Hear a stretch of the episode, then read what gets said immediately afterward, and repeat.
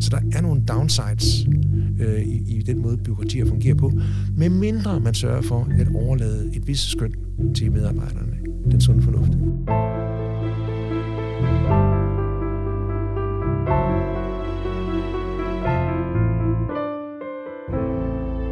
Velkommen til Indblik, en podcastserie fra Syddansk Universitet, hvor vi sætter fokus på, hvordan forskning og videnskab kan være med til at løse samfundets udfordringer. Mit navn er Anders Bo, og i dag der handler det om byråkrati og afbyråkratisering i den offentlige sektor.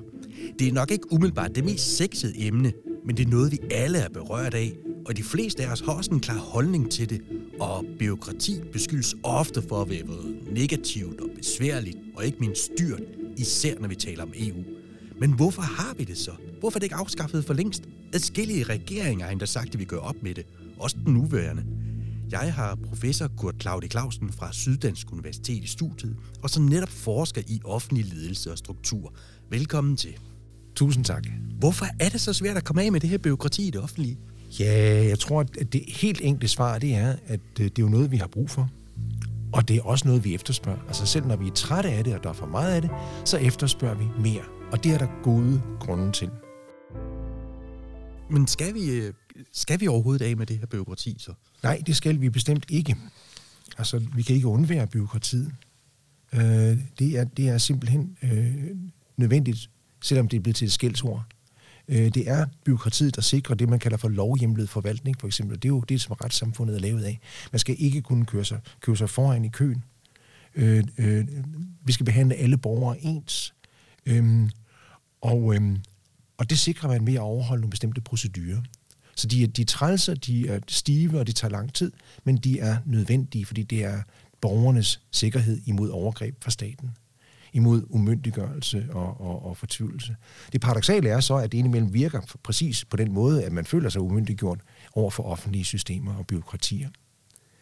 Og det er derfor, der er brug for, at vi så at sige giver dem et eftersyn med, med jævne mellemrum. Altså at vi spørger os selv om, hvad er egentlig begrundelsen for de love og regler, som vi har, øh, og holder den begrundelse, som man så at sige brugte, da man opfandt dem, holder den stadigvæk. Det hedder business process reengineering.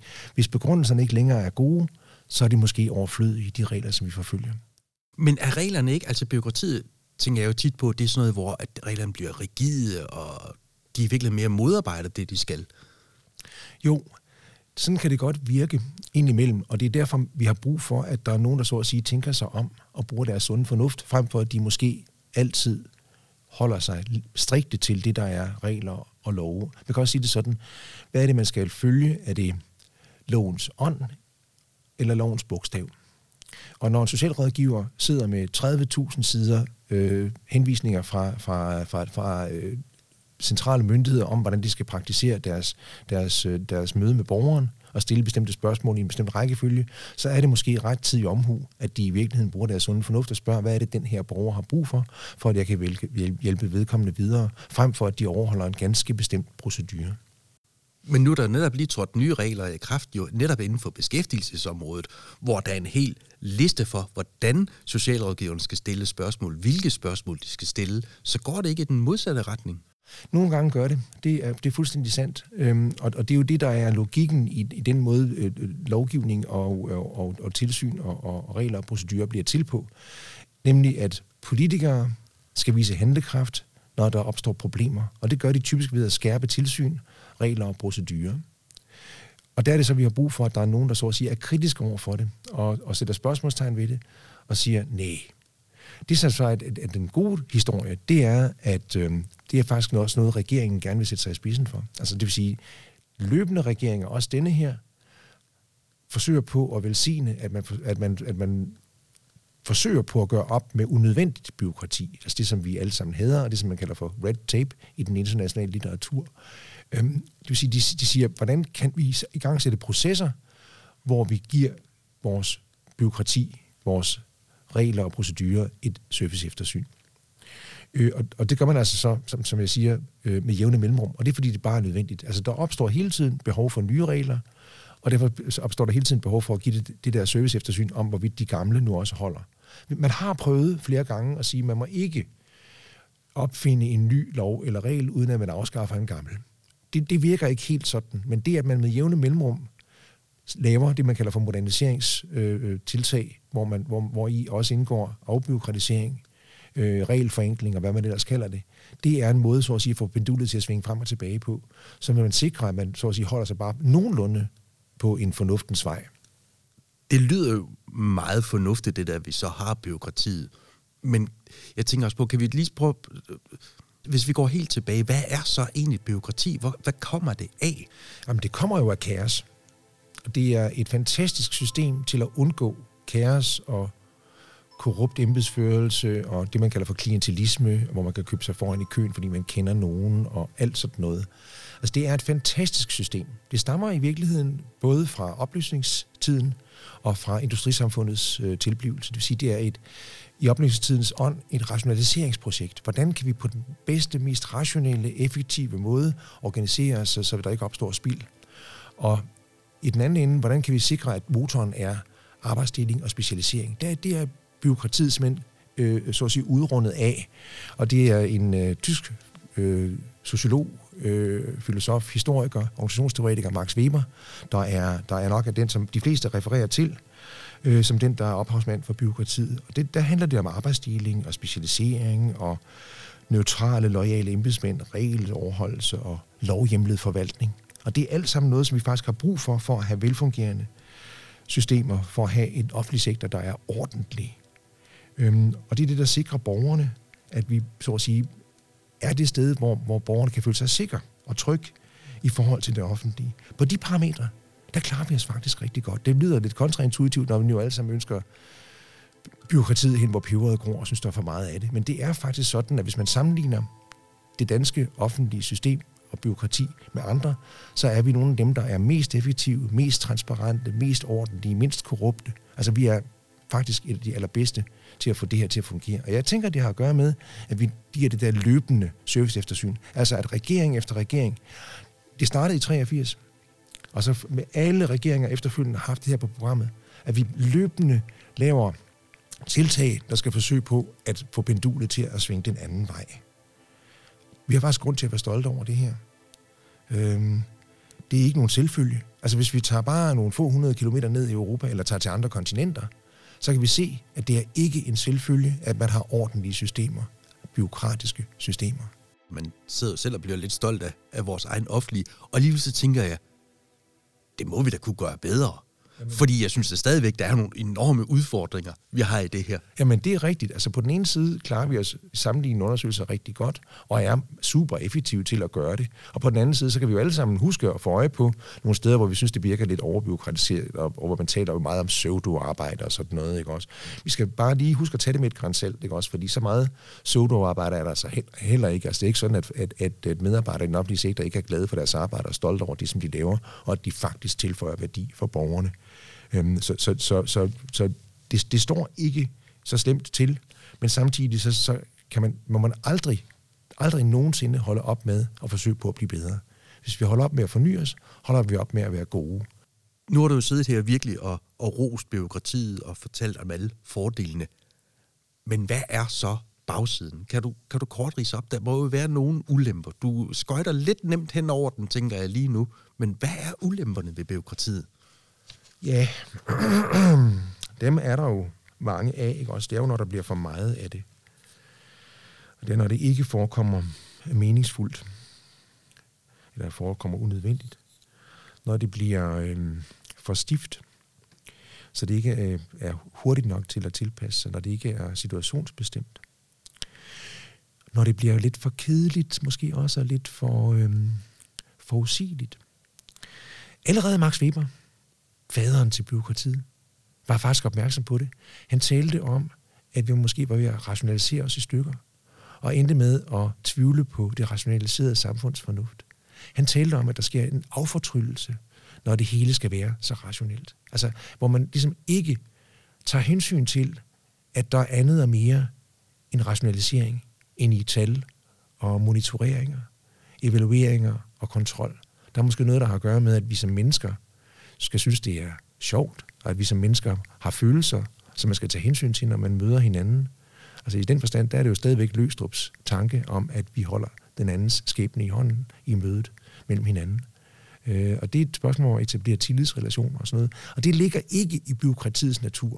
Så der er nogle downsides øh, i, i den måde, byråkratier fungerer på, medmindre man sørger for at overlade et vist skøn til medarbejderne, den sunde fornuft. Med mindre man sørger for løbende at lave service eftersynene. Ja, fordi det ligger jo ikke i, i byråkratiets DNA, at det er menneskeligt, at det tager hensyn.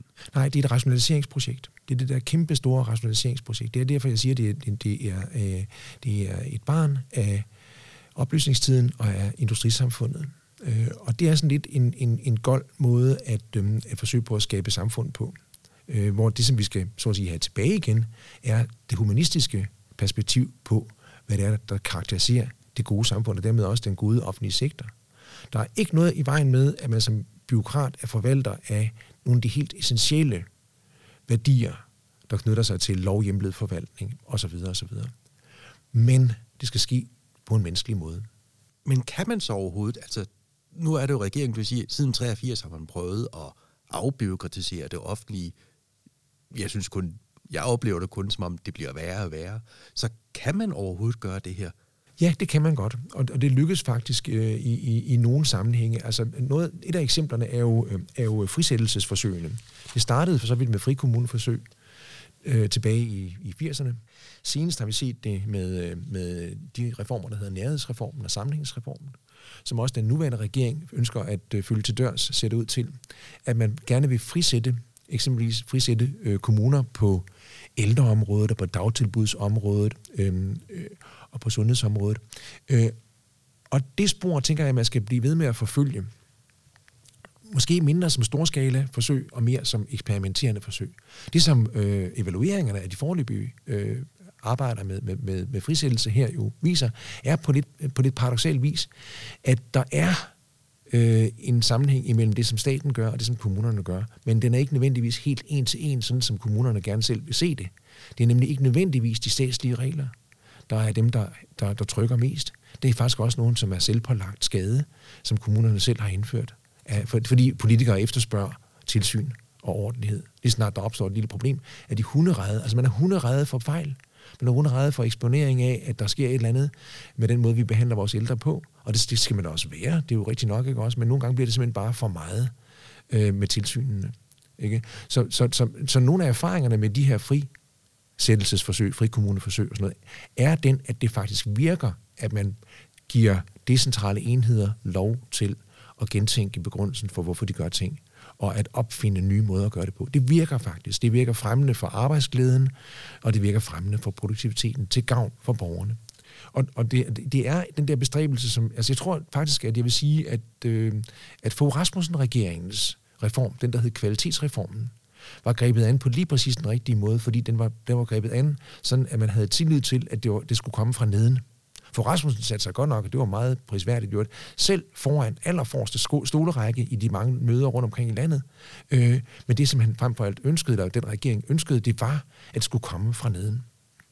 Hver enkelt skulle så at sige stille sig selv spørgsmålet om, hvorfor det var, man, man, man havde en bestemt måde at praktisere byråkratiet på. Og hvis det ikke, der ikke var en god begrundelse, ja, så var den nok overflødig. Så skulle man nok ændre den. Det er den rigtige måde at gribe det an på. Og det, det er faktisk den tankegang, som den nuværende regering også tapper ind i. Det er egentlig det, som, som Mette Frederiksen, som jo ellers er den, der står for os alle sammen, som en, der gerne vil styre alting ned i detaljen, det er det, hun faktisk siger, at hun gerne vil. Så må vi se at holde den på ordet, ikke også, og se, om det bliver til noget. Og det ved jeg også, øh, Mette Frederiksen, den tidligere regering, hun snakkede også om, at vi skulle have tillid til den enkelte borger. Men det virker jo som om, at man bare ikke har tillid til medarbejderne hver eneste gang. Er det fordi det her kontrolgen, er det hun angst for fejlene? Hvad er det, der gør, at det er så svært for, for politikere at have den der tillid til, til de enkelte medarbejdere? Altså, jeg tror, der skal nogle øh, mellemled ind. Øhm, fordi det er ikke, det er ikke så, jeg tror ikke, at man skal se det her som et udtryk for, at politikerne ikke har tillid til de enkelte medarbejdere. Hverken landspolitikerne eller de regionale øh, og lokalt folkevalgte politikere. Men de er hunderede for, at der skulle blive begået vigtige fejl. Og det er jo egentlig et, et, et positivt hensyn. Altså, at de ønsker ikke, at det skal skade, skade nogen og gå ud over nogen, at vi begår fejl. Altså, selvfølgelig kan vi ikke undgå at begå fejl altså i hospitalsvæsener og socialvæsener og hvad vi ellers har i den offentlige sektor. Men der må ikke være fatale fejl, og der må ikke være nogen, der dør på vores vagt, så at sige. Så derfor er man bange for, at der skulle ske noget, som ikke må ske. Og derfor så skærper man tilsyn og laver regler. Det er, ikke, det, er ikke, det er ikke en mistillid til den enkelte medarbejder, det er egentlig en, en, en, et hensyn til borgerne. Og så er det medarbejderne og ledelsessystemerne skal sikre, at det finder sted på en ordentlig måde. Og der oplever de det som kontrol. Og det vil sige, de oplever det som mistillid. Og der er det, det virker demotiverende. Vi har nogle meget dygtige, meget professionelt arbejdende medarbejdere, og de er næsten alle sammen, ifølge vores undersøgelser, motiveret af det, man kalder for public service motivation. Det vil sige, de vil gerne være til gavn og være med til at skabe det gode samfund.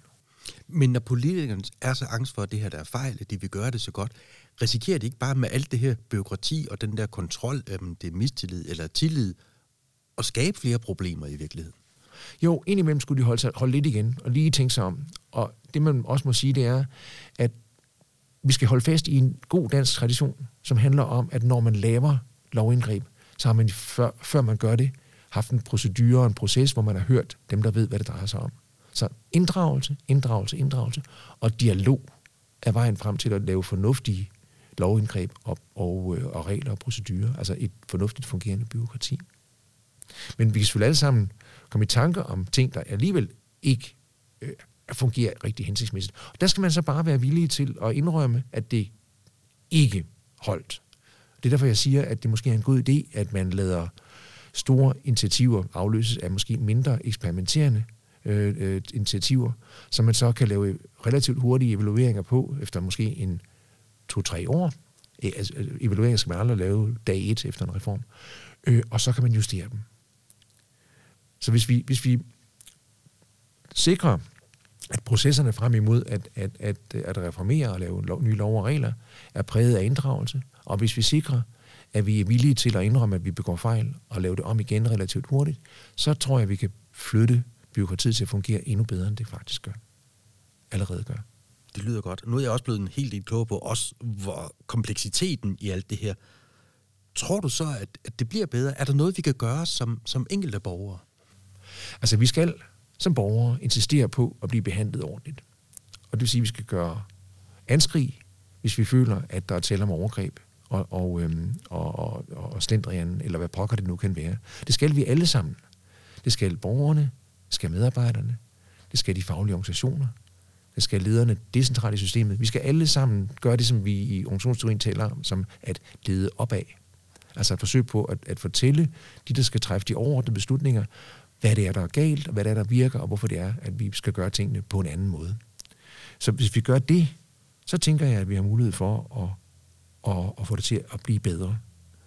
Og det er jo den der erkendelse af, at hvis vi ikke kritiserer os selv, hvis vi ikke hele tiden retter det kritiske lys på, hvad det er, der fungerer, hvorfor det er, det ikke fungerer, hvad vi skal gøre bedre, så holder vi op med at være gode. Så holder vi op med at være de bedste. Og indtil nu, der er det faktisk lykkedes for os på en forbløffende god måde. Det er trods for, at vi er så kritiske over for, så trods for, at det nærmest er sådan et hadeobjekt, øhm, så har vi faktisk lavet et velfungerende byråkrati, et velfungerende samfund. Noget, vi har grund til at være stolte af. Tusind tak, fordi du vil dele din viden med os og gjorde os meget klogere på byråkrati og hvorfor det er nødvendigt. Men også, at vi skal være opmærksomme på, at byråkratiet skal passes og plejes hele tiden, så det ikke tager overhånd. Så tak til Kurt Claude Clausen, professor på Syddansk Universitet. Velkommen har lyttet til podcastserien Indblik fra Syddansk Universitet, og er du nysgerrig efter at blive endnu klogere, så klik ind på stu.dk slash lyd eller i din foretrukne podcast-app. Vi lyttes ved.